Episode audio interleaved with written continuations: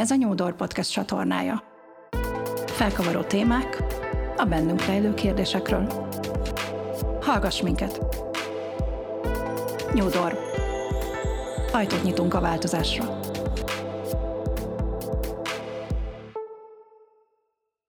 Nagyon sok szeretettel köszöntelek titeket a mai adásban, amely adásban ma egy, mindig ezzel kezdem, és mindenkitől elnézést szeretnék kérni innentől is, de tényleg számomra egy nagyon különleges vendéggel ülök most szemben, ugyanis Hát Joász Attilát, akit nagyon sok szeretettel köszöntök itt most ebben az adásban. Szia Attila, és köszönöm, hogy elfogadtad. Szia Nelly. Köszönöm, hogy Köszönöm elfogadtad. a meghívást én is. Tehát Joász Attila, akiről nem sokára többet fogtok tudni, ígérem. Ő, a, azt hiszem, hogy a mi ismerettségünk jó régre nyúlik vissza, szerintem legalább 10x éve, nem tudom, segíts kérlek, nem tudom, hogy emlékszel, talán 2010-2011. Körülbelül Valahogy. igen, így lehetett. valahogy arra datálódik, és eh, hát én eh, szerintem a mai, a mai szervezetfejlesztői énemhez, ha, ha most itt találkoznék az akkori Nellivel, akkor valószínű, hogy nagyon rácsodálkoznék. Nagyon sok mindenben eh, vitatkoznék ma már vele, és hogy nagyon sok mindenben másképp, más gondolatokat cserélnék ma vele, de kétségtelen, hogy a, a szakmai munkámnak egy nagyon jelentős részét az ő jó voltából az újház keretein belül tölthettem, ami egy, ami egy hatalmas, elképesztő nagy utazás volt. Egy, egy közel tíz éves történetről beszélünk. Ugye nagyon ritkán adatik meg az embernek, hogy mindenféle különösebb előjáték nélkül, és most ezt értsük jól, egyszer csak belecsöppen egy, egy nagy hálózat életébe, és elkezdhet garázdálkodni. És tényleg elkezdhet őszintén gondolkodni, elkezdhet fejlődni és fejleszteni. És hát ebben a nagy szerencsében volt részem, amikor Attila felkért egy rövid idejű munkára a Piramis Építőház Kft-hez, amelynek egyébként az ügyvezetője, illetve a tulajdonosa, bocsánat. És aztán nagyon gyorsan bele is dobott a mélyvízbe, amit pedig újháznak hívunk, újház ZRT-nek, amelynek egyébként az igazgatósági elnöke.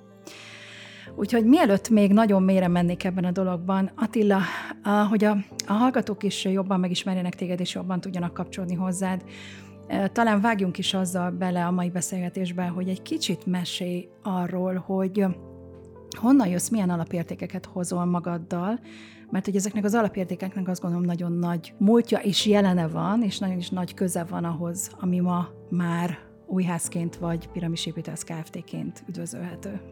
Köszönöm még egyszer a meghívást, örülök, hogy, örülök, hogy itt lehetek. Hú, mennyire menjünk korán vagy, vagy régre vissza.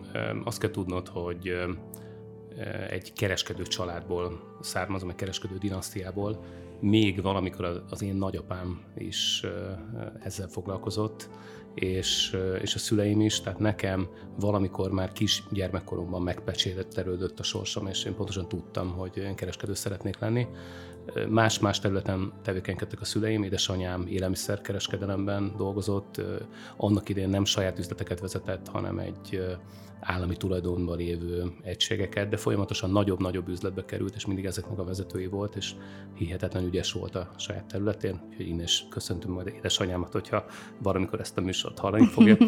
A édesapám pedig a 90-es, illetve a 80-as évek végén építanyagkereskedelembe csöppent, először szintén egy állami vállalatnál volt az építőanyag kereskedelmi osztály ellenőrzési részlegén, és, és utána pedig 91-től a privatizáció során sikerült egy kis Dunakanyarban lévő, Nagymaroson lévő építanyagkereskedelmi egységet megvásárolni, és gyakorlatilag onnan indult a mi útunk, és, és nagyjából ahogy mondtam, biztos voltam, hogy kereskedő leszek, azt nem tudtam, hogy vajon élelmiszerrel fogok foglalkozni, vagy építőanyaggal. Azt gondolom, hogy jó döntést hoztam, tehát hogy letettem a, a voksom az építőanyag mellett, és, és viszonylag fiatalon belecsöppentem ebbe az életbe.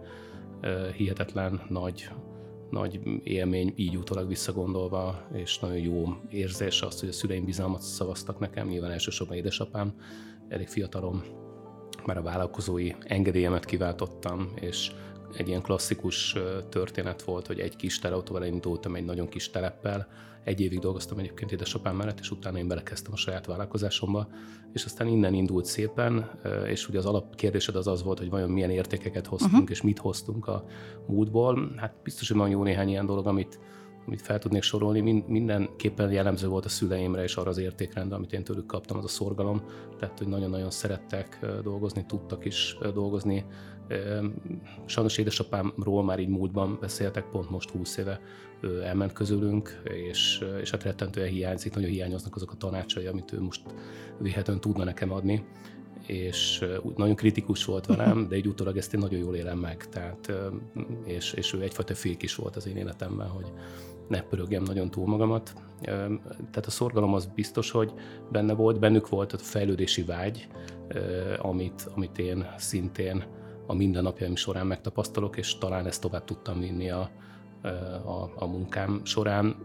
Nagyon, nagyon szerették az embereket, egyébként elég széles társadalmi életet éltek, ez is rám egyébként jellemző, tehát ugyan, ugyanígy működök én is, nagyon sok barátom, ismerősöm van, és szeret, egyébként alapvetően szeretem az embereket, és ez igaz a munkatársaimra és igaz az ügyfeleimre is, úgyhogy itt, itt ha még egy ilyen alapértéket mondhatnék a, a múltból, akkor talán ez, a, ez az ügyfélélmény, ami, ami megint csak végig kísérte az ő életüket, és, és azt gondolom, hogy ez megint csak rányomta bélyegét a saját mindennapjaimra most is.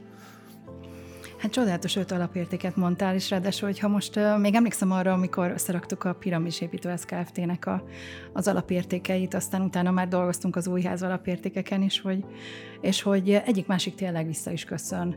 Hogy ez szerinted úgy, úgy van, hogy van egy alapértékrendszerünk, amivel elindulunk az úton, és aztán utána mindenhol azt képviseljük, és azt próbáljuk meg valamilyen módon megvalósítani, mint ahogy átpróbáljuk adni a gyermekeinknek például, vagy pedig egyszerűen hozzuk magunkkal, észre se vesszük, hogy működtetjük, és aztán amikor találkozunk hasonszőrűekkel, ugye az, ahogy szokták mondani, akkor így egymásra csodálkozunk, hogy jé, akkor te is ebben hiszel, én is ebben hiszem, hiszek, és akkor összerakunk valamit közösen. Ez nálad, vagy a te esetedben, ez például mondjuk a piramis kapcsán így volt? Igen, igen én, én, én azt gondolom, hogy ennek talán a mixa az igaz. Tehát én biztos vagyok benne, hogy nagyon sok mindent hoztam a múltamból adódóan. Uh-huh. A, a, a egyetem például a megbecsülés. Talán megbecsülésről még nem beszéltünk, ez nekünk egy nagyon fontos alapértékünk, mégis ezt a szót talán még itt most nem említettem. Ez igaz volt a, a családomra, ugye mindennapjainkra igaz volt ez a megbecsülés, és és ahogyan a, például az én szüleim álltak hozzá a saját munkatársaikhoz, én ugyanazt az értékrendet viszem tovább. Tehát uh-huh. ahol egyébként érték maga az ember, és azok, a, azok az emberek, akik körülvesznek minket, független attól, hogy ők most éppen barátaink, vagy éppen beosztott és munkatársunk, és a megbecsülésnek még egy, még egy ilyen nagyon-nagyon fontos tétel igen. Fel is írtam. Okay. És még emlékszem, amikor, talán amikor először találkoztunk, 20 valahányan voltatok, nagyon kicsi volt a cég, és hát a napokban költöztetek át az új, gyönyörű, csodálatos helyetekre, ahol amit még nem láttam, uh-huh. mint hogy személyesen nem láttam, messziről, messziről már láttam, illetve Jani, Balog Jani meghívott arra bizonyos megnyitóra, de pont nem voltunk itthon. De emlékszem rá, hogy, hogy, hogy akkor is talán az a közös, amit mindenki meg tudott fogalmazni, az az, hogy mindegy, mit csinálunk, csak csináljuk úgy, ahogy Attila szeretné.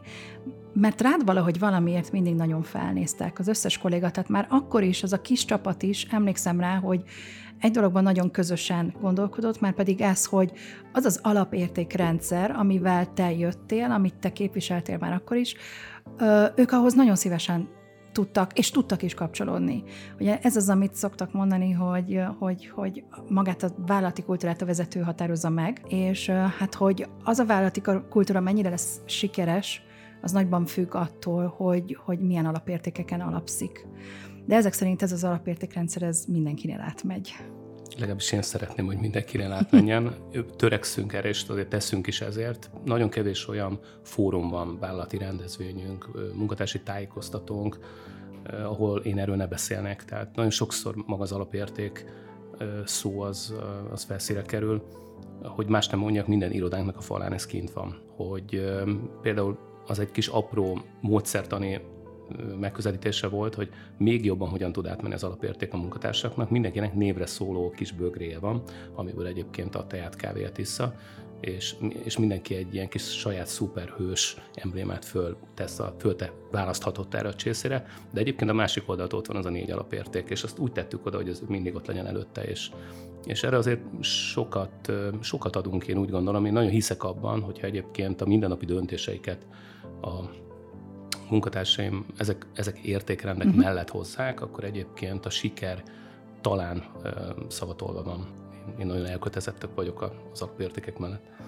De hát egy nagyon jó mentorom volt benne, hiszen Nelly, te ebben részt vettél. Tehát, igen, igen, és, igen. És itt erről, erről most kevésbé beszélt, és jó, jó körbeértük ezt a témát, de egyáltalán, hogy felhívtad annak én erre a figyelmemet, hogy figyelj Attila, azért szerintem erre szükség lenne, és azért jól lesz leírni, hogy tulajdonképpen te mit is gondoltak. Én arra emlékszem, hogy és talán említetted most az előző valamelyik mondatodban, hogy ez az én alapértékem, de aztán kiderült, hogy, hogy, hogy ez ugye a cég, az egész cégnek az alapérték, és ezt nem egyedül raktam össze, hanem ezt a munkatársaimmal együtt raktuk össze, és ott emlékszem, hogy komoly munkanap volt, amit ebbe belefektettünk, és nagyon-nagyon jó körbejártuk ezt a kérdést. Talán jobban is tudnak vele azonosulni a munkatársaim. Egyértelmű, ugye nagyon fontos volt, hogy bevonódjanak, mert Igen. hogyha bevonódnak, akkor elmondhatják, hogy ők hogyan éreznek nekik, mi a fontos számukra, mit jelent a piramis, nagyon-nagyon fontosnak tartom, és, és nagyon sajnálom egyébként, hogy nincs mindenhol ugyanez. Azért ezt látni kell, és biztosan te is látod, meg biztosan te is tudod, hiszen több, több üzleti közösségben is vagy, és, és látod azért, hogy igyekezett sok helyen van, de nagyon sok helyen hiányzik a, a valós cselekedet. És, és én mindig azt értékeltem elképesztő módon a veled való közös munkában, hogy mindig nyitott voltál ezekre. Tehát, hogy jöttem az őrültebbnél őrültebb ötletekkel, és valahogy mindig, mindig, mindig elgondolkodtál rajta, és hogyha nem is rögtön vágtunk bele, de, de mindig, mindig eljött az idő, amikor, amikor el lehetett vele kezdeni foglalkozni, és ez, és ez visszaigazolódik abban, hogy, hogy a munkatársak hogyan viszonyulnak ma a céghez, hogyan, hogy mondjuk a hétvégi sütögetések, hogy hozzak ilyet, fő témája nem az, hogy szapuljuk a munkáltatót, hanem pont az, hogy egy abszolút büszkeségfaktor a részének lenni, a cégnél dolgozni, ott együtt lenni. És ez, és ez nincs sok helyen. Ezt azért hozzáteszem, még mindig nincs sok helyen, bár valamivel előrébb vagyunk, mint 10 évvel ezelőtt, de még mindig nagyon hiányos. Kicsit visszatérve viszont hozzád, és az alapértékekhez és mindenhez.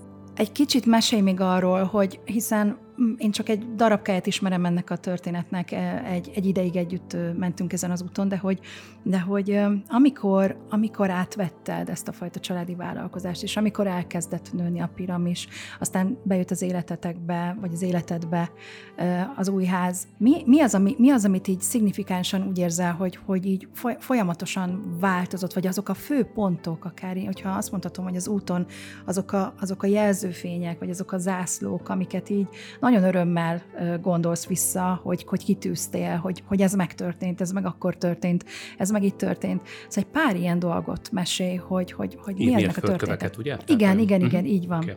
Ugye 96-ban lettem vállalkozó, 97-ben elő, először, hogy említettem, még csak egy, egy kis terautóval működtem, és egyetlen egy munkatársam volt, és 97-ben már, már megnyitottam a saját kereskedésemet, ami nagyon dinamikusan fejlődött, és hozzá kell tennem, hogy ennek nem feltétlenül csak én voltam az oka, hanem egy nagyon jó konjunktúra volt, egy nagyon jó piaci környezet. Hozzá kell tennem, hogy budapesti agglomerációban működünk, ugye Gödi székhelyel. Egyébként jellemző volt a településre, hogy nagyon sok építkezés volt, felújítás. Tehát lehet, hogy egész más lett volna a helyzet, hogyha egy, egy nem Budapest környéki településen vagyok, de jó Isten valahogy így terelgetett engem, hogy jó, jókor voltam jó helyen és talán, talán a dinamizmusommal, vagy, vagy még inkább a kockázatvállaló képessége miatt, és ott tényleg pengeilen táncoltam nagyon sokszor. Tehát mind, ez gyakorlatilag azt jelentett, hogy minden, ami pénzt meg tudtunk termelni, én abban a pillanatban visszapörgettem, és, és hát ott komoly problémát okozott volna, hogyha éppen valamilyen likviditási zavar lépett volna fel. Tényleg mindent visszapörgettem, és nagyon sokáig nekem, nekem például már, már több milliárdos vállalkozásom volt, de még mindig egy Volkswagen golfal jártam, mert nekem fontosabb volt az, hogy egyébként a cég rendben legyen a munkatársaknak, lehetőség szerint normális körülményeket biztosítsunk, és tehát szépen fejlődött a cég. 2005 volt egy olyan pont az életemben, amikor, amikor úgy láttam, hogy hogy talán érdemes lenne azon elgondolkodni, hogy most már nem önállóan kereskedjek, hanem egy akkor fejlődő és kibontakozó magyarországi hálózatba, akkor még Újház Centrum néven működött ez a közösség. Én 2005-ben csatlakoztam ez a társuláshoz, de ez nem volt egy egyszerű kör, majdnem egy évig gondolkodtam rajta, mert nagyon tartottam attól, hogy az én jól kialakult kapcsolatrendszeremet gyártói, beszállítói kapcsolatokat én egyik pillanatra másikra felrugom, és gyakorlatilag az a megbecsülés, amit egyébként kölcsönösen a gyártókkal egymáshoz szemben tudtunk tanúsítani, az, az majd valami csorbát fog szenvedni. De nem így volt, tehát az egyik legjobb döntés az életemben az volt, hogy én beléptem 2005-ben az új és aztán elég, elég gyorsan azt láttam, hogy, hogy ebben jóval nagyobb potenciál van, mint, ami, mint amikor én beléptem, és, és egy jobb szervezettséggel, a szinergiákat sokkal jobban kihasználva, ebből sokkal többet lehetne kihozni. Aztán ugye 2009 környékén élesedett ki az éppen kereskedelemben a válság, 2009, 2010, 11 nem voltak túl rózsás évek, drasztikusan visszaesett az építőipar, radikálisan csökkent az új építések száma, egyébként az embereknek nyilván nem volt erre pénzük, csak a nagyságrendeket mondom, hogy amíg mondjuk a 2000-es évek elején 40 ezer új építésű lakás épült, addig mondjuk 2010-ben 7 ezerre csökkent, uh-huh. tehát hogy nagyon-nagyon megéreztük. És akkor jött el az a pont úgy a saját vállalkozásomban, mint az új háznál is, hogy valami fajta stratégiai váltást, egy új szemléletet kell behoznunk, és el kell, egyáltalán kell kezdenünk gondolkodni stratégiában, ami korábban nem volt, tehát uh-huh. azt a szót sem nagyon tudtuk, hogy akkor ez most mit uh-huh. jelent és ez volt azt gondolom, hogy következő ilyen mérföldkő az életemben, és, és egy, egy ilyen lehetőség úgy elém került, hogy, hogy az újház időközben kinőtt, nagyjából 40-50 építanyagkereskedő lett már az országban, és fizikailag nagyon nehéz volt azt megoldani, hogy egy helyen, egy időben ott legyenek ezek a kereskedők, ezért úgynevezett régiók alakultak, és, és a négy ilyen régió alakult ki, és a budapesti agglomerációban lévő kereskedők maguk közül megválasztottak vezetőnek, ilyen régió igazgató lettem, és ez automatikusan jelentette azt, hogy én bekerültem az újházi igazgatóságba, ez ugye 2010 volt, és három évente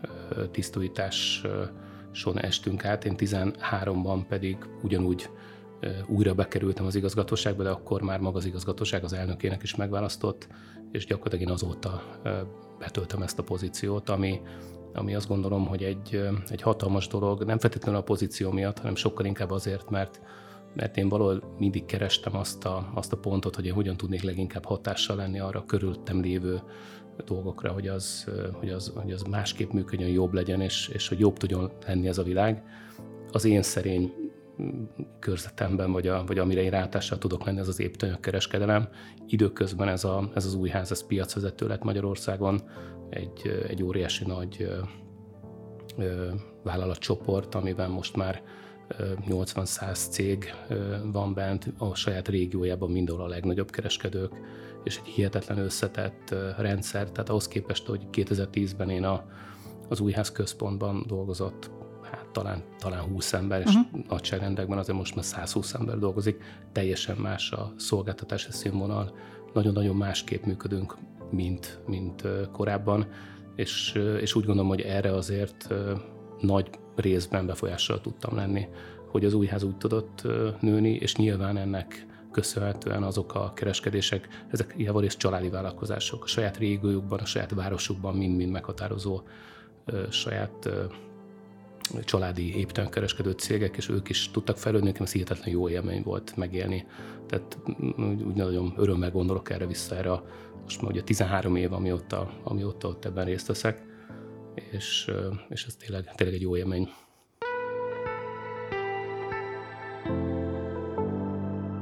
Ez a Nyúdor Podcast csatornája. Ahogy most az általam már ismert történetet egyébként újra hallgattam, azon túl, hogy nagyon jó érzés volt újra hallani, főleg így, hogy most személyesen, így lepörgött előttem is egy csomó olyan dolog, amit, ami, amiben már én is ott lehettem. 2005-ben még nem, de 2009-10 ugye az, az, az a válságidőszak, ami, ami nagyon sok céget megtépázott olyan értelemben, hogy akár munkaerőtől kellett megválni, Emlékszem, hogy amikor először találkoztunk, talán 2010 végén, akkor éppen benne voltunk ebben a nehéz időszakban, és te mégis akkor döntöttél úgy, annak ellenére, hogy, hogy nem egy növekedő fázisban volt a piramis sem és az újház sem, hogy beleállsz, belefogsz egy, egy ilyen fejlesztésbe azok a cégek, azok a vezetők, akik hallgatják most, és akik egyébként általában benne vannak ma már mindenféle cégfejlesztésben, ők pontosan tudják, hogy, hogy ez azért elég költség költséget nem kímélő óri mulatság mondhatni. Főleg most, hogy már tényleg az előző gazdasági válságról beszélünk 2009-10-11-ről, de ma már megint csak megéljük ennek a hatásait egy egészen más formában, egy más formátumban, másoknál fogva. De hogy Uh, ahogy meséltél, ahogy beszéltél, uh, eszembe jutott egyetlen egy szó, uh, ez pedig a bizalom, ami nagyon sok szempontból átszövi az életedet, a, a szakmai életedet, a magánéletedet, és nagyon sok mindent, és és a, ezek a nagy mérföldkövek, amiket említettél, ezek mindegyikénél ö, valamilyen más aspektusból, de ott szerepel a bizalom. Mi volt a bizalmad abban, hogy, hogy mégiscsak bele kell állni, bele kell, bele kell szállni egy új házba, például 2005-ben, ahogy mondtad, hogy az addigra már jól kialakult kapcsolataidat, akár kockára téve, bár említetted a kockázatvállalást, amiben híres vagy, de hogy, de hogy, de hogy mégis mi, mi, mi volt az, amiért bíztál ebben az egészben, hogy ebből, ebből lehet valami jó? Én a bizalom az több aspektusból Igen. meg tudom közelíteni az életemben. Talán, talán az egyik legfontosabb az a munkatársaim felé vetett bizalom. Uh-huh. É, egészen biztos, hogy nem tudtam volna azokat az eredményeket elérni, amit én az életemben elértem most elsősorban munkára gondolok, hogyha én a munkatársaimban nem bízok meg. Tehát nekünk megvan a felhatalmazásnak a, a kultúrája, pontos, megvannak a megfelelő vezetői szintek, megvannak a döntési jogosultságok, és hihetetlen élvezem azt, hogy olyan emberekkel vagyok körülvéve, hogy nekem ma például a saját vállalkozásomban, amiben amiben 200 ember dolgozik, és, és azért egy nagyon jelentős szereplője ma a hazai kereskedelemnek. Napi szinten az operatív ügyintézésben nem kell már belefolynom, uh-huh. nem kell találkoznom feltétlenül már ügyfelekkel, ha találkozok, akkor sokkal inkább ennek ilyen reprezentatív oka van, de én már operatív nagyon-nagyon ritkán folyok bele, akár beszállítókkal sem, mert ezt kívánom megoldják a munkatársaim. És valójában én azzal tudok foglalkozni, ami, amiben úgy gondolom, hogy talán a legjobban ki tudom magam élni, ezek pedig a fejlesztések és a stratégiaalkotás, és ezt hihetetlenül élvezem. Tehát úgy gondolom, hogy úgy gondolom a bizalom talán az egyik oldalról ez így, így a munkatársaim irányába ez megmutatkozik, és, és, és azt látom, hogy ezzel sokkal inkább élnek a kollégáim, és nem visszaélnek. Tehát én ennek, ennek csak a jó oldalát látom. Jó érzés azt, hogy ma már például egy vezető értekezletem nem kell bennülnem a saját cégemnél, hanem a vezető értekezlet úgy is lezajlik, hogy én nem vagyok uh-huh. ott ez is egy bizalom, azt gondolom. Ugye föltetted a kérdést, hogy, hogy vajon amikor én a saját vállalkozásomat idézőben feladtam, és ott, ott, is, ott is ebben benne volt a bizalom. Bíztam abban, hogy azok a építően kereskedések, akik annak idején összefogtak, ők ugyanolyan cél vezérli őket, mint ami, ami engem is hajtott, hogy szeretnék jobbá tenni a vállalkozásukat, és, és egészen biztos, hogyha valamit mi mindannyian beadunk a közösbe, akkor abból valami többet tudunk kivenni. Említettél üzleti klubokat, uh-huh. különböző különböző... Nem véletlenül hoztam fel a bizalom igen, és, és, igen, és ott is, ott is ezek hasonlóképpen. Én egyébként egy ilyen üzleti klubnak vagyok a tagja, és nyilván nem, nem akarok itt most reklámot uh-huh. csinálni feltétlenül üzleti kluboknak, ez a bizalmi körnek hívják. Nyilván a nevében is benne van, hihetetlenül élvezem. Tehát én nagyon-nagyon élvezem az ilyen típusú összejöveteleket, mert, mert azt gondolom, hogy, hogy van egy egyfajta vezetői magány. Én, én ezt nagyon megérem, és ugye a legelején megemlítettem a szüleimet, édesapámat. Édesanyám egyébként nyilván még, még úgy aktív, tehát jár be a céghez, a, de, hát, de hát azért úgy látom, hogy igazi inspirációt én olyan típusú vezetőtársaktól tudok meríteni, akik egyébként velem egyidősek, hasonló problémákkal küzdenek, hasonló munkatársi létszámmal dolgoznak, és, és például ezt rettentően élvezem, hogy, hogy meg tudjuk egymással osztani a kihívásainkat, a problémáinkat, és mindannyian más aspektusból a megoldási javaslatot is tudunk hozni egymással. Szeretem ezeket a mesterelmet csoportokat, ezeket én nagyon-nagyon örülök neki, hogy ilyenek vannak, és ezeknek én a részese lehetek, úgyhogy én arra biztatok, de még egyszer nem akarok reklámot csinálni ennek, hogyha, mert azért nagyon sok ilyen hasonló jó vezetői klub van, hogy érdemes szerintem elmenni. Tehát, hogyha valaki inspirációt szeretne meríteni. Egyébként szerintem erre is jó. Ha valaki arra szeretné használni, hogy, hogy a kihívásaira egy külső szemle, külső nézőpontból találjon megoldásokat, akkor, akkor szerintem erre is kiválóak ezek a vezetői klubok. Ugye a bizalom az sok, sok módon körbe fonja az életemet. Alapvetően megbízom az emberekbe, tehát egyébként én úgy működöm, hogy, hogy én alapvetően bizalmat szavazok mindenkinek, mindaddig, amíg ennek az ellenkezőjében nem bizonyosodik.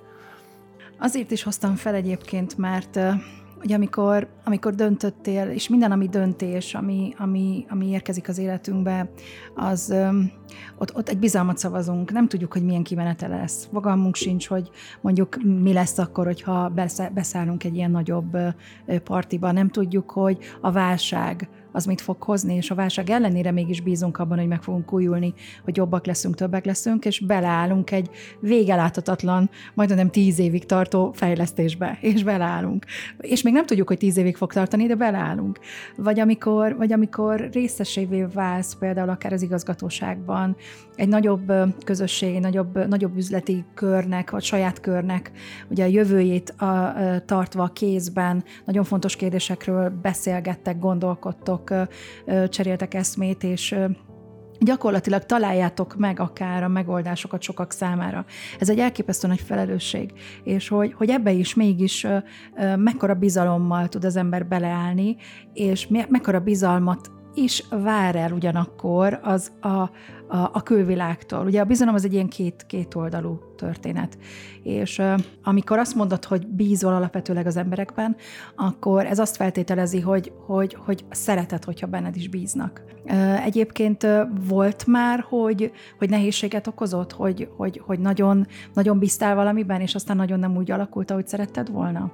Uh-huh. Valamiben vagy valakiben? Valamiben, uh-huh. valakiben teljesen mindegy, mondjuk akár ilyen üzleti szempontból, amiért azt gondolod, hogy, hogy, hogy, hogy ott egy pillanat rágondolkodsz, hogy nem biztos, hogy jó-e maradéktanul bizalmat szavazni.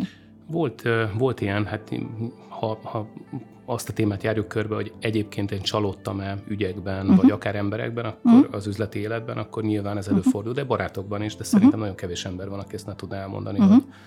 hogy, hogy viszont én ebből soha nem általánosítottam. Tehát uh-huh. én elfogadtam azt, hogy, hogy egy csalódás ért, és valami nem jól sikerült, de, de soha nem gondoltam azt, hogy akkor minden ember ilyen. Uh-huh. És én nagyon könnyen túl tudtam lépni. Nagyon számos példát el tudnék mondani. Hoztam egy döntést valamikor, most egy példát elmondom, és lehet, hogy akkoriban lehetett nagyjából, amikor elkezdtünk együtt dolgozni, hogy mi lenne akkor, hogyha mi nem egy klasszik építően kereskedők lennénk, hanem mondjuk lenne területi képviselőnk és egy olyan munkatársam, aki már proaktív módon keresni a piacot. És emlékszem, hogy felvettem például erre egy fiatal embert, akiben én láttam fantáziát, uh-huh. És hozzá kell tennem, hogy nem is feltétlenül az ő benne volt a hiba, hogy nem sikerült aztán ez a projekt, hanem sokkal inkább az én felkészületlenségemben, uh-huh. és, és, és nem, nem, nem éreztem magam még feltétlenül arra éretnek, hogy én jó számonkérési rendszer tudjak kialakítani egy ilyen munkatársnak, és nem is jött be ez a történet. Uh-huh. És, és aztán ebből tanultam, de én nem általánosítottam, és azért ismerek sok kereskedőtársamat, uh-huh. vagy vállalkozótársamat, hogy valami nem sikerült, akkor azt úgy félredobta. Én újra nekifutottam, és, és elfogadtam azt, hogy hoztam egy hibás döntést, én magam is egyébként hibáztam, és nekifutottam, és ma a saját vállalkozásomban 8 kijáró értékesítőm van, egy nagyon komoly háttér asszisztenciával és egy önálló komoly gazdasági egység a vállalkozásomon belül, és azt gondolom, hogy a legjobb döntés volt, hogy nem adtam fel, és megpróbáltam újból. És egy kicsit ilyen típus is vagyok, hogy nagyon gyakran tapasztalom azt, hogy szóval rengeteg minden olyan dolgot hoztam létre, ugye te Nelly ismersz engem, és tudod, hogy rengeteg innovációt belevittünk ebbe az éppen kereskedelembe Magyarországon, sok mindent először léptünk meg, és ha én ha én most vissza kéne idéznem, hogy hányszor mondták a saját munkatársam, hogy Attila, ez nem fog menni, és hogy ez nem fog működni, akkor, akkor az, az, az valószínűleg jó, jó nagy szám lenne. Nekem ez nem érdekelt. Tehát én, én akkor is tüzönvízen hittem abban, egy olyan típusú figura vagyok, hogy mindig próbálok az ügyfelek fejével és az emberek fejével gondolkodni, nekik vajon mire lenne szükségük. És, és sokszor az a dolog még nincs is, tehát, hogy amire nekik lenne szükség, azt nekem ki kell találnom, hogy mire van szükségük, kérdezni kell őket, nagyon sokat kérdezek, én magam nagyon sokat beszélgetek, a beszélgetésem során egyébként nagyon sokat kérdezek, a feleségem egyébként állandóan piszkál engem, hogy nem hagysz, nem hagyod, hogy ő kér, tudjon tőled kérdezni, mert állandóan kérdezel. Egyébként szerintem az egy nagyon jó tulajdonság egy embernek, hogy sokat kérdez, és valóban őszinte érdeklődéssel vagy a másik iránt. Úgyhogy hát ilyen, ilyen figura vagyok. Hú, ezt az utóbbit akkor most egy kicsit ide bezártam, mert hogy én elég sokat kérdezek. De ez jó szerintem, tehát kérdezni én, kell. Mert hogy a, igen, és uh, nyilván olyan dolgokban kérdez az ember, ami tényleg érdekli. Uh, általánosságban nincs értelme kérdezni, mert um, nem is fogsz, nem is fogsz olyan választ kapni, ami. Simon Sinek jutott eszembe, nem tudom, hogy ismered-e a figurát, igen. ugye a TEDx-en, vagy TED-en elég sokat uh, található uh, motivációs eladó egyébként, zseniális figura, Mind a mellett nagyon sok minden ö, tényleg irány előremutató, ami, amit gondol. Az egyik ez a mit, miért, hogyan ö, ö, történet, nem tudom, emlékszel-e azokra a körökre, hogy a, vállalkozók, illetve a cég tulajdonosok ö, ö, javarészt ö, úgy kezdenek el gondolkozni, hogy mit fogunk csinálni, mi lesz az a termék, az a szolgáltatás, vagy bármi, amit létrehozunk. Utána kezdenek azon gondolkozni, hogy hogy mikor, mert ugye a timing az is, az időzítés az is nagyon fontos, tehát hogy nem tudom, az idén akarjuk piacra dobni, az idén kezdjük el, stb. És a miért el, az, amik nagyon ritkán foglalkoznak. Gyakorlatilag, amikor megkérdezi valaki tőle, sok, sok vezetőtől is meg szoktam kérdezni, és miért szeretnéd ezt? Akkor így néz, hát mert, hát nem tudom, hát, vagy mit tudom én, hát mert ők is csinálják, vagy ő is Oké, okay, de hogy, mert hogy kezdek eltevezni most lassan a vezetői boldogság felé, hogy azt gondolom, hogy ez elképesztően fontos, hogy megfordítsuk a sorrendet, és nem csak Simonnak van igaza, hanem alapvetőleg szerintem igaz, igaz a világra, és amióta én már így csinálom, azóta egészen másképp gondolkodom, és másképp közelítem meg a témát. Régen én is azt gondoltam, hogy oké, okay, ha van egy, van egy vállalati dilemma, van egy vezetői dilemma, akkor, akkor a, a mit a legfontosabb, hogy azzal kell foglalkozni. Utána, utána fogunk azzal, hogy akkor mikor kezdünk el foglalkozni, és a legvégén meg a miért. És amióta miért elkezdünk, azóta sokszor rájövünk, hogy a mit a végén nem is az, amit ő először gondolt, hanem amit a végén egy egészen más valami lesz. Említetted ezt az elképesztő jó mm, gondolatot, hogy vezetői magány. Én ezt vállalkozói magányosságnak is szoktam nevezni, hogy a vállalkozás is egy magányos dolog, de alapvetőleg ha más, másik szerepemre gondolok, akkor, akkor a segítői vagy a tanácsadói szerep is egy nagyon magányos dolog. Mindannyian élünk egy picit ilyen lufiban, vagy ilyen buborékban, és azt gondoljuk, hogy ha egymással kapcsolódunk, akkor, akkor, akkor ugyanazt a, a, tehát a perspektíva ugyanaz lesz, ugyanazt fogod látni onnan, ahol te ülsz a buborékodban, mint ahol én ülök, közben ez nem így van. És amikor összekapcsolódik a buborékunk, és már egy buborékban vagyunk, na onnan értjük meg egymást, onnan kezdjük el megérteni egymást. Az a vezetői magányosság, ezzel mostanában nagyon sokat foglalkozom, mert hogy írom a boldogság könyvet, és egy kicsit egy kis spoiler, de csak annyi, hogy nyilván a vezető, vezető boldogságáról is fog szólni, de nem kizárólagosan a vezető boldogságáról, bár Attila, te azt javasoltad, hogy elkészüljön egy olyan könyv, ami alapvetőleg a vezetőknek szól. Én azt gondolom, hogy a vezetőknek és mindenkinek is olyan mértékben fog szólni, hogy szerintem élvezhető lesz mindenkinek, aki olvassa. A vezetői magányosságról, a vezető boldogság. Kapok egy dedikált példát. Remélem. Én nagyon remélem, hogy okay. adhatok neked, és ez nagyon megtisztelő, ezt köszönöm. Szóval, uh, szóval a vezetői, vezetői magányra visszatérve, és a vezető boldogságára, mert ugye valahol a kettőt mégiscsak érdemes uh, azt gondolom párba hozni, egy buborékba hozni. Neked uh, mi az, ami, ugye már említetted azt, hogy, hogy, hogy most már ha említetted, akkor a bizalmi körben tudsz kapcsolódni olyanokkal, akikkel nagyon azonos módon gondolkodtok, akikkel nagyon azonos problémáitok vannak, nagyon azonos elakadásaitok, vagy adott esetben csak dilemmáitok, amiket meg tudtok beszélni egymással. Tehát ezek szerint az is fontos, hogy legyen egyfajta ö, olyan közösség, amiben a közös az, az egy szinten van, tehát amiben, amiben egyforma érdeklődésű emberek meg tudják osztani a tapasztalataikat, gondolataikat. Jól értem?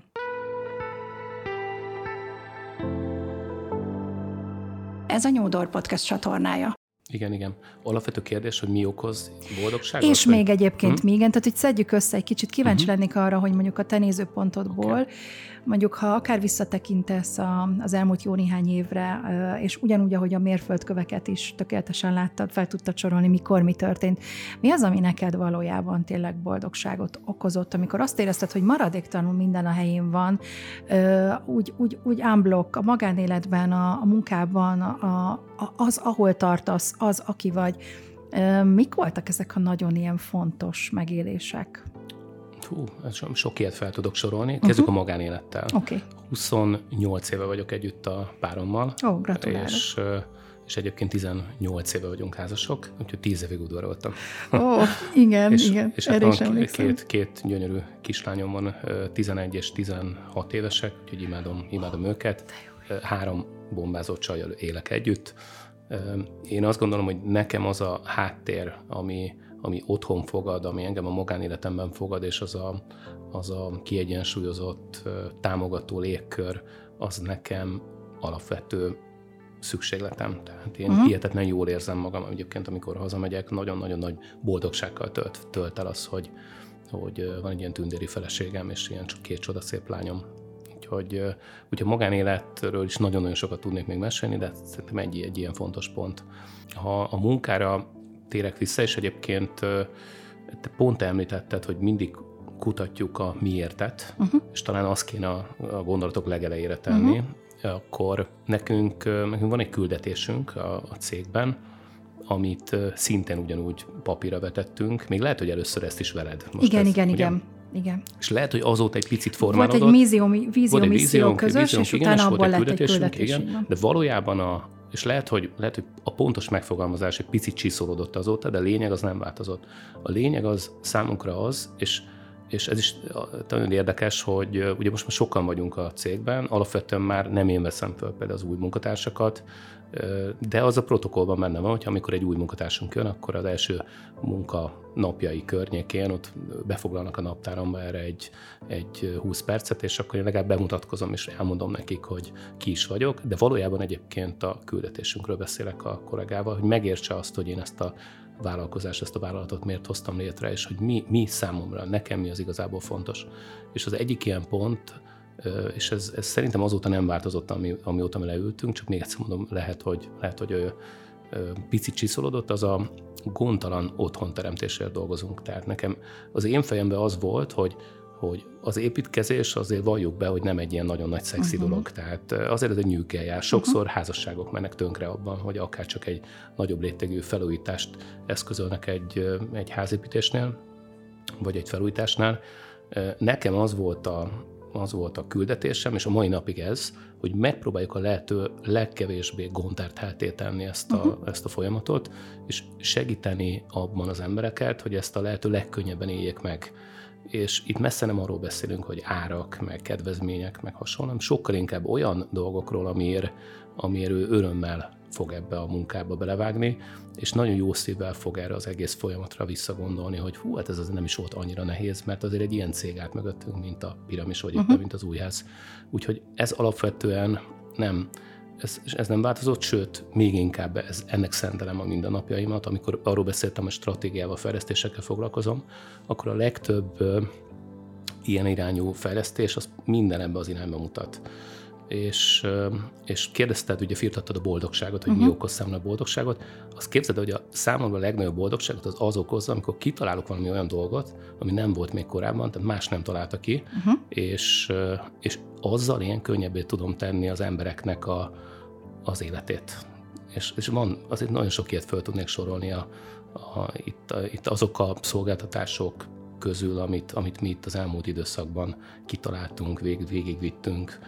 Úgyhogy ez okozza nekem a legnagyobb boldogságot, és hogyha ezt úgy ítélik meg az emberek is, hogy hú, azért ez tényleg hasznos volt, jó szívvel ajánlják, és persze a végén azért ennek az lesz majd a végeredménye, hogy, hogy valahol ez a számokban is tükröződik, de alapvetően a motivációt nekem nem ez adja. Sokkal inkább az, hogy gondtalan otthonteremtést tudjak adni az embereknek. Úgyhogy na hát ez, ez egy ilyen boldogságfaktornál. Ha, ha még egy picit visszakapcsolhatunk a magánéletre, akkor, akkor van, egy, van még egy fontos dolog az életem, ez a sport. Ez is nem, azért azt tudnod kell, hogy én nagyon sokáig semmit nem csináltam, tehát 2014 előtt szinte nulla sport volt az életemben, és, és aztán jött hirtelen egy ilyen pálfordulat, egy ilyen baráti fogadásból indult ez az egész, nem is akarom túl bőlére ereszteni, a lényeg az, hogy belevágtam a futásba, a kerékpározásba, aztán ebből lett a triatlon, aztán ebből lett több Ironman, meg rengeteg városi maraton, meg sok, sok minden, és kutatom valahol magamban is ezt a boldogság uh-huh. hormont, hogy mi, mi az, ami igazából felszabadítja, na és ez ilyen nálam. Uh-huh. És nagyon érdekes, hogy amikor eljutok, eljutok oda egy nagy versenyen, hogy beérek a célba. Ráadásul egy olyan eredményen, amit én szeretnék, és hozzá kell tennem, hogy teljesen amatőr vagyok, tehát ne gondol túl ezt a dolgot. Valójában magammal versenyzek, és a saját időmet próbálom, de abszolút a középmezőnyben vagyok, uh-huh. tehát nem is mondanám magam nagyon extra jó sportolónak, de hát azért itt a munka meg a család mellett én egyet örülök, hogy erre úgy néha időm, időm tud, időt tudok erre szánni. Én ott érzem azt a pillanatot, amik ott van egy ilyen katarzis, amikor át a, a virtuális célszalagot úgy átszakítom, vagy beérek a célba, hogy na ott elerednek a könnyeim. És akkor azt érzem, hogy, hogy na ezért volt értelme. És egy pillanat az egész nagyon érdekes, és a mai napig, még most is még itt könycsordul a szemembe, csak hogy beszélek róla, most lesz például szeptemberben a Berlin Maraton, de látom már magam előtt a Brandenburg kaput, hogy ott, ott van előttem, és, és hihetetlen jó élmény lesz, és na ez még nekem egy ilyen extra. És valójában persze az már egy ünnepnap, amikor ott vagyunk a versenyen, de, de maga a felkészülés, és azok, a, azok az edzések, és az a, az a jó eső fáradtságérzés, ami ezzel, ezzel együtt jár, meg persze az a közösség, mert ez is szuper ez a sport, még nagyon-nagyon jó, de valójában nekem ebben is a legnagyobb megélés az, hogy több tucat emberre tudtam hatással lenni, és, és rengeteg ember kezdett el azért sportolni, akik azt mondták, hogy persze, hogy ha Attilának jut erre ideje, akkor, akkor valószínűleg erre nekünk is kell, hogy jusson, és rengetegen kezdtek el, és nekem a, az igazi boldogságot például az adja, amikor egy ilyen versenyen ott vagyunk, és láttam a sok új házas pólóban rengeteg kollégámat, munkatársamat, és, és beleállnak, és hajtják, sportolnak, és, és valójában ott a boldogságot nekem az adja, hogy nekik valószínű, hogy ezáltal egészségesebb és kiegyensúlyozott életük lesz. A miértre rá se kellett kérdeznem. Ugye alapvetőleg, hogy soroltad, és nagyjából egyébként mindegyikkel tisztában is voltam, de hogy annyira jó volt, ahogy, ahogy így azonnal elkezdted mondani, hogy azért, mert. Tehát, hogy benne van a cél, a, ahogy te nevezted, motiváció vagy, vagy a hajtóerő, ami, ami alapvetőleg nyilván mindannyiunkban benne van mindig, amikor bármit is csinálunk, bármi, amit döntünk, bármit, amit csinálunk, abban mindegyikben van hajtóerő, de, de sokszor a miértel van a probléma. Kit mi motivál, kinek mi ebben az igazi cél, vajon nem tudom, a határaimat akarom feszegetni, be akarok bizonyítani valamit a világnak, meg akarok felelni, egyébként nagyon sokáig ez volt a programom, meg akarom mutatni, milyen okos vagyok, meg akarom mutatni, hogy, hogy, hogy én, én akkor is kitartok, amikor mások nem. Ez ugye alapvetőleg nem rólad szól, hanem azokról a belső félelmekről szól, amik, amik, amik téged erre késztetnek. Ez helytelen, ez nem jó viselkedés. Mostanában nagyon sokat foglalkozom a neuroplaszticitással, bocsánat, hogy ilyen durva szavakat használok. Majd elmondod, hogy mit jelent. az agy új megújulásra, megújulásra való képessége, uh-huh. tehát az gyakorlatilag, amikor, amikor egy rossz, hibás működést le tudunk cserélni. Ez olyan, mint amikor felkészülsz például, mondtad itt az edzésekre Ugye én, a, én aki nem sportol, el tudom csak képzelni fejben, hogy ez hogyan történne. Valószínű az első két-három hét, amit egyébként tartana, úgy is tartanak egyébként számon, hogy na, az a próbaidőszak, ami alatt kiderül, hogy mennyire tudod ezt vinni, mennyire tudsz kitartani emellett. Körülbelül ennyi idő kell ahhoz ugyanis, hogy az agy is áthúzalozza saját magát, és ez a neuroplaszticitás, amikor megújul, és a régi, a régi mintáját, a helytelen mintáját le tudja cserélni valamire, ami egy egészen új. Így működünk emberként is. Amikor például egy új közösségbe kerülünk, akkor az új közösséghez való viszonyulásunk is az első két-három hétben kicsit nehezebb, amíg megtanuljuk a szabályokat, például új munkavállaló jön, nagy valószínűséggel ugye nála is bármilyen tök jó az onboarding folyamat, de azért csak meg kell tanulnia, hogy, hogy nem tudom, milyen utakon kell eljutni a kávéfőzőig, vagy mondjuk kivel kell beszélni, hogyha, hogyha nem tudom, a raktár kapcsán valamilyen kérdésem van, és a többi, és a többi, hol a pénzügyet. Szóval ezeket mind-mind meg kell tanuljuk, és gyakorlatilag itt a, a miért csináljuk, uh, hogyha erre visszautal, visszautalhatok, itt ennek is az a, az a lényege, hogy ebben, ebben viszont, amit te mondtál, ebben ott volt az, hogy, hogy, hogy mások, hogy másokat inspiráljak, hogy másoknak tegyem gondtalanná, vagy könnyebbé az életét. És ez egy akkora, olyan erős drive, ami, ami már nem csak arról szól, hogy fittebb legyek, nem tudom, példát mutassak, stb., ami már nem csak rólam szól, hanem társadalmilag érint meg másokat, az mindig egy nagyon-nagyon erős drive. Erre szokták azt mondani, hogy, hogy itt nincs is más lehetőség, mint maradni ezen az úton. Tehát innen már nem lehet letérni, mert ez az, amikor, amikor már egyszerűen olyan, olyan kapcsolódásban vagyok mindenki mással, olyan hatást tudok gyakorolni másokra, ami, ami nekem is boldogságot hoz, de alapvetőleg mindenkit boldoggá tesz. Úgyhogy ez tök jó volt hallani. Köszönöm. Egy kicsit még foglalkozzunk azzal, hogy ugye alapvetőleg, amikor mostanában tévében, rádióban beszélek a boldogságról, akkor mindig ez az egyik első kérdés. De Nelly mond, hogy mi a, mondd meg, hogy mi a boldogság. Szoktam előtte vakarózni, és innen is elnézést kérek minden kedves kollégától, aki most ezt hallgatja, hogy te jó Isten ugye nem fogják megint feltenni ugyanezt a kérdést, hogy mi a boldogság, mert a 8 milliárd ember létezik, él a Földön, és nyilván 8 milliárd válaszunk van rá. De elkezdtem megfogalmazni, hogy mi a saját boldogságom, és mondtam, hogy ha nagyon muszáj, akkor, akkor valahol találok rá majd valami, valami, valami jó kis frappáns mondatot.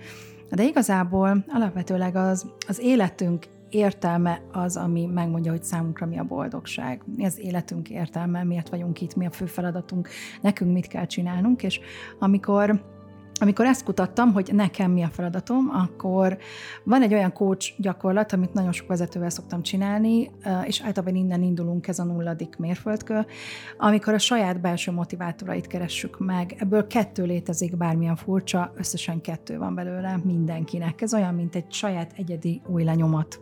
Nem tud más lenni, és ez fog téged mindenre késztetni. A gondolkodásodban, a cselekvésedben, a döntéseidben ezek fognak dominálni. Illetve ha ők nincsenek meg, egy adott helyzetben, egy adott szituációban, egy adott emberrel kapcsolatban, vagy sérülnek valamilyen módon, akkor, akkor, akkor nem vagy jó helyen, és nem vagy jó emberrel. Ez, ez ilyen egyszerű. Na, tudom, néha nagyon egyszerű dolgok riasztóak, mert hogy biztos van mögötte valami sokkal, sokkal nehezebb. Az én kes, két ilyen belső motivátorom egyébként, az az inspiráció, a másik meg a szabadság. És erre, erre kialakítottam egy, egy saját mottót, és uh, nagyon kíváncsi lennék majd a tiédre, a, tiéd, a te belső motivátoraidra. A, az egyik ugye az inspiráció, amit mondtam, a másik meg a szabadság. Amikor erre rátaláltam, akkor megértettem, hogy miért nem fogadtam el sokszor olyan állás lehetőségeket, amivel lekötöttem volna saját magam. Minden nehézség ellenére, annak ellenére, hogy vállalkozónak lenni nem mindig egy biztos történet, nem mindig egy kiegyensúlyozott. Ha van megbízás, van pénz, ha nincs megbízás, nincs pénz.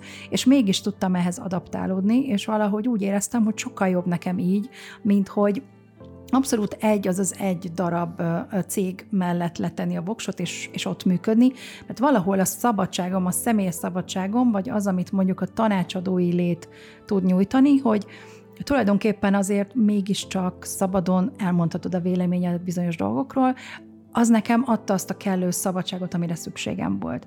Az inspirációval meg sok-sok olyan élethelyzetre emlékeztem vissza, hogy mikor éreztem már azt, hogy valami nem oké, valami változtatni kéne, ott kéne hagyni, el kéne menni, kéne egy következő lépés, amikor már vagy nem tudtam eleget adni, nem tudtam eléggé inspirálni, vagy már engem nem inspirált az adott feladat, mm, a környezet, teljesen mindegy.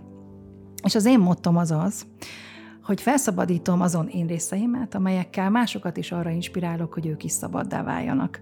És ez a mondat, ahogy így kialakult és meg, megalakult, így a, gyakorlatilag majdnem mondhatnám, hogy egy ilyen mantrává nőtte ki magát, és most már a miért elkezdve mindig a döntéseimet úgy hozom meg, hogy vajon ez a két dolog, ez benne van-e. Ha jön egy lehetőség, ha jön egy, ha jön egy feladat, ha jön egy ügyfél, akkor mindig megnézem, hogy kellő inspiráció van-e a dologban számomra is, tudok-e kellő inspiráló, inspirálója lenni a történetnek, és megmarad-e, meg tud-e maradni az az egészséges szabadság, ami a függetlenséggel egyelő inkább, nem azzal a fejvesztett szabadsággal, ami, ami azt jelenti, hogy nem tudok kapcsolódni, mert nagyon szeretek kapcsolódni. Szóval eh, egy kicsit itt most behoztam a térbe ezt a dolgot, de hogy a boldogságkönyvben elég sokat foglalkozom ezzel a témával, és sok vezetőnél is felmértem egyébként ezt. Most anélkül, hogy megcsinálnám veled ezt a, ezt a feladatot, amit most nyilván itt a rádióadás nem tesz rá, vagy nem ad rá lehetőséget, de hogyha így belegondolsz, hogy, hogy szerinted mi lehet, aztán majd lehet, hogy adáson kívül megcsináljuk, és akkor megnézzük, hogy tényleg mi az, de hogy szerinted mindaz alapján, amit eddig tapasztaltál, csináltál, vittél, ahogy működsz, ahogy, ahogy gondolkozol, szerinted mi az a két ilyen fundamentális, ilyen elképesztően alap dolog, aminek meg kell legyen egy üzleti kapcsolatodban, ami megvan a társas kapcsolatodban, ami mondjuk a a bizalmi körben, a barát, a, illetve a baráti körödben is megvan. Tehát, hogy mi az a két olyan dolog, amire majdnem, hogy biztos vagy, hogy, hogy, hogy ezek lehetnek azok a motivátorok, amik, amik itt tartanak, vagy ide húznak téged az ilyen helyzetekben.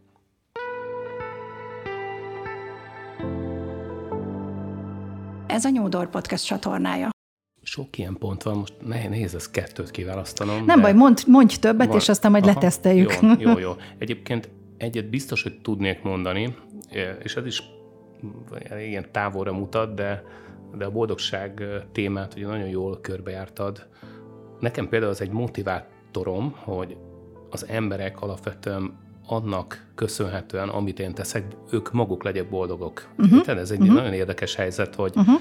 Hogy valójában nem feltétlenül a saját boldogságomat úgy élem meg, hogy egyébként nekik segítek Aha. ahhoz, hogy ők boldogak legyenek, és akkor én is boldog leszek.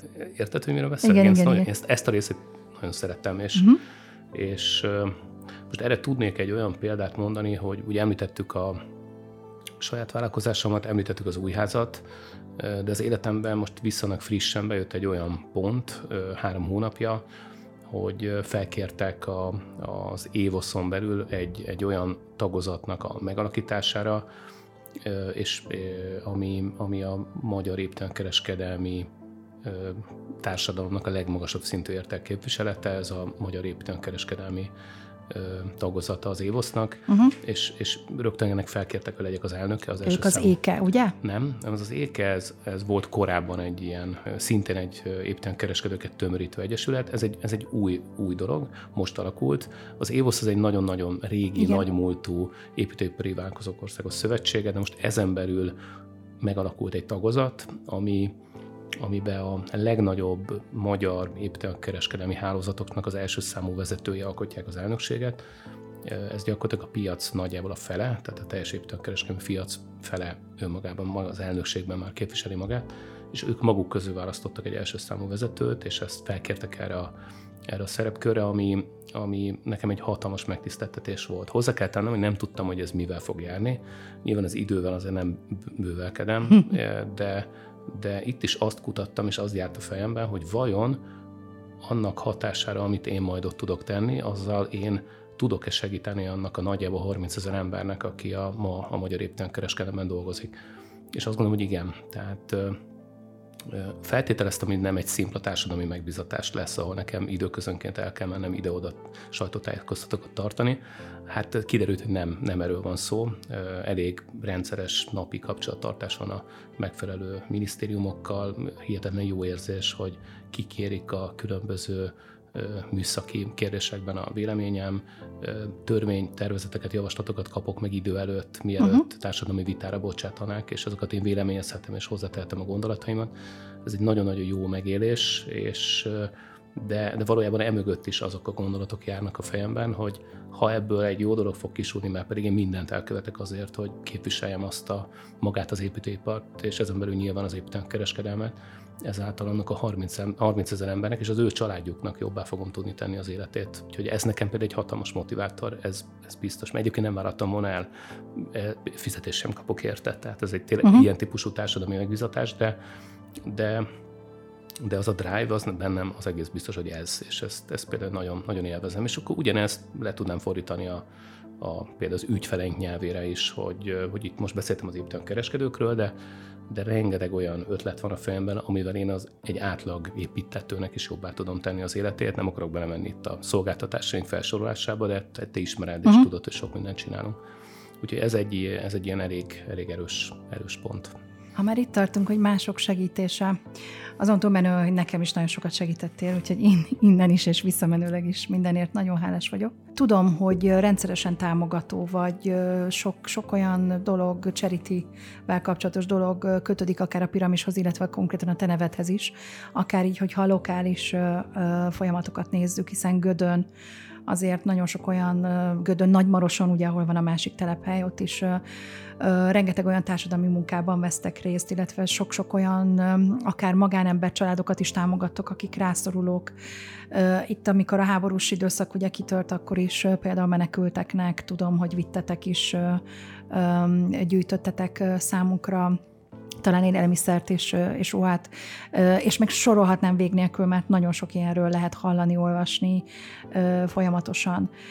Ebben is akkor valószínűleg ez a motiváció az, ami nagyon erősen hajt téged. Ez, ez már így gyerekkorodban is ott volt? Tehát a te szüleid is egyébként alapvetőleg így működtek, vagy szerettek, szerettek-e felé fordulni?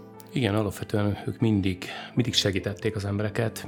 Nyilván teljesen más, ezt könnyebben meg tudom tenni, hogy, uh-huh. egy, hogy egy ekkora cég birodalom van mögöttem, és, és, és a lehetőségek tárház ezért jóval, jóval nagyobb. Más a kapcsolatrendszer, ugye említetted ezt, a, ezt az ukrán helyzetet, ami ugye sajnálatos módon itt tavaly évelején kitört, ott is, ott is abban a pillanatban, amikor szembesültünk ezzel, hogy milyen probléma van a határon túl, akkor, akkor azon túl, hogy összegyűjtöttük a tartós élelmiszert, ruházatot, minden egyéb más, az igazi kihívás az az volt, hogy ezt Ukrajnába hozzá tudnánk kijuttatni, úgyhogy egyébként háborús körülmények vannak, és mindenki menekül március elején, tavaly március elején, és, és én, én kitaláltam azt a módszertant, és azt gondolom, hogy talán én abban vagyok picit más, hogy megtalálom, kitalálom azt, hogy én ezt hogyan tudom megoldani, hogy amikor mindenki menekül ki Ukrajnába, én akkor megyek be.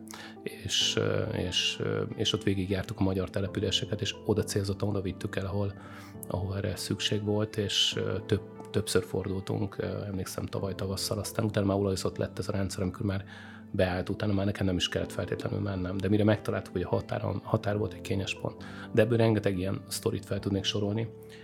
Úgyhogy igen, ez én, én hiszek abban, hogy, hogy ahhoz, hogy az én vállalkozásaim érdekeltségemben lévő cégek úgy tudtak fejlődni, ahogy, ahogyan ezek működtek az elmúlt évben, az nem működött volna másképp, hogyha, hogyha én tehát én nagyon sokat köszönhetek annak a közösségnek, ahol egyébként én élek, és hiszem azt, hogy vissza kell adnunk a közösségnek. Mi egyébként vallásosak vagyunk, nekem a családom Kelet-Magyarországról származik, görög katolikus édesapám, édesanyám, templomba járó család vagyunk, például templomot is építettünk Dunakeszin, és nem feltétlenül csak mi magunk, de elég aktívan ebben részt vettünk, hogy az meg tudjon ott valósulni, és és nagyon, nagyon hiszem azt, hogy a Jóisten valahogy nekünk valamilyen módon, teljesen más módon, de nagyon érdekes, hogy valamilyen módon mindig visszasegíti. És én soha nem azért segítek valakinek, hogy engem visszasegítsenek, de a segítség soha nem onnan jön, ahova én adtam, de valahogy mindig megérkezik. És valahogy úgy terelgeti nekem a Jóisten úgy, a, úgy, a, úgy az életemet, hogy, hogy mindig valahogy a mederben tart. És amikor azt látom, hogy akkor van egy, van egy döccenő, akkor is úgy átbillent rajta, és valahogy mindig megérkezik a megoldás. Hogy ez miért van, nem tudom, de hogy egyszerűen így, így működünk, és, és ezt én nagyon élvezem. Hát így az adás legvégén, nem is tudom, hogy ennél, amit most mondtál, lehetne szebb, szebb záró gondolat, de, de ha mégis volna valami még, amit így üzensz a mostani nehéz helyzetben lévő, például a vállalatvezetőknek, cégvezetőknek, vállalkozóknak, mert nagyon sokan vannak nálam is most, akik, akik tényleg segítségre szorulnak. Mi az, ami nyilván ebből a sok mindenből, amit elmondtál, egyrészt ők is hallották, kihallották, azt gondolom, hogy mi a tanulság, de hogy, de hogy mi az, amit még így itt hagynál nekik üzenetként, ami, ami fontos lehet a számukra is? Nehéz, ha csak egy dolgot kéne mondanom, de ha egy dolgot kéne mondanom, akkor én valószínűleg azt mondanám, hogy nyilván a nehéz gazdasági körülmények az az én vállalkozásom, amit sújtják most. Tehát ez mindenki, mindenki ebben él. Én egy dologban viszont másképp gondolkodom, hogy vannak olyan körülmények, amire nem tudok hatással lenni. Az, hogy éppen milyen az infláció, az, hogy éppen milyenek a banki kamatok, az, hogy egyébként mekkora a kereslet a, az építőipari termékek iránt, azt, azt én nem tudom befolyásolni. Az, hogy háború van a szomszédunkban, vagy sem, nem tudom befolyásolni. Viszont arra hatással tudok lenni, hogy mi magunk hogyan működünk, hogy hogyan tegyük, tesszük hatékonyabban a működésünket, hogyan kommunikálunk jobban, hogyan tartjuk össze jobban a csapatunkat, mit tudunk azért tenni, hogy az a, az a közeg, amiben mi dolgozunk, ahol mi élünk, ott, ott jobb legyen az élet, az emberek jobban érezzék, hogy boldogabbak legyenek az emberek, akikkel mi együtt dolgozunk. Én, én nagyon ebben hiszek, és töretlen bennem a fejlődési vágy és a, és a szándék. Ugye most adtunk át egy gyönyörű áruházat éppen az elmúlt napokban, de már most azon gondolkodom egyébként, hogyan fog tovább lépni, mert én nem bírok megülni a fenekemen, én már túl pontosan tudom, hogy a soron következő hónapokban miket fogunk még bevezetni, és mitől leszünk még jobbak, és ha egy tanácsot vagy, vagy üzenetet átadhatnék a vállalkozó társaimnak, akik hallgatják, hogy akármilyen külső körülmények vannak, ne adják fel, töretlenül higgyenek magukban, higgyenek abban, hogy jobbá lehet tenni ezt a világot azzal, hogy, hogy fejlődnek, és ők maguk is jobbá akarnak válni.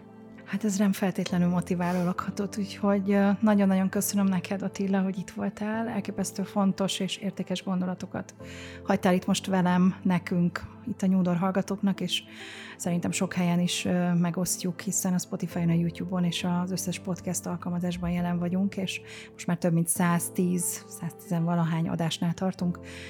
Úgyhogy ezúttal is nagyon köszönöm, hogy elfogadtad ezt a meghívást, és itt voltál. Köszönöm tényleg, hogy beszélgethettem veled. Nekem, köszönöm. Nekem köszönöm a meghívást és nektek pedig, hogy itt vagytok velünk töretlenül, és töretlenül hallgatok bennünket. Nagyon köszönöm a sok visszajelzést, a sok pozitív visszajelzést, és természetesen a kérdéseket továbbra is ugyanúgy várjuk, témajavaslatokat ugyanúgy várjuk, és természetesen, hogyha van bármelyikötöknek a mostani adáshoz, vagy bármelyik másik adáshoz kapcsolódóan kérdése, megjegyzése, akár Attilához lenne kérdése, akkor azt természetesen továbbítjuk majd a, a részére is. Köszönöm, hogy itt vagytok, hogy hallgattok minket, nyissunk együtt ajtót a változásra.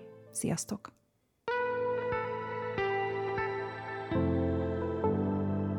Ez a Nyúdor Podcast csatornája.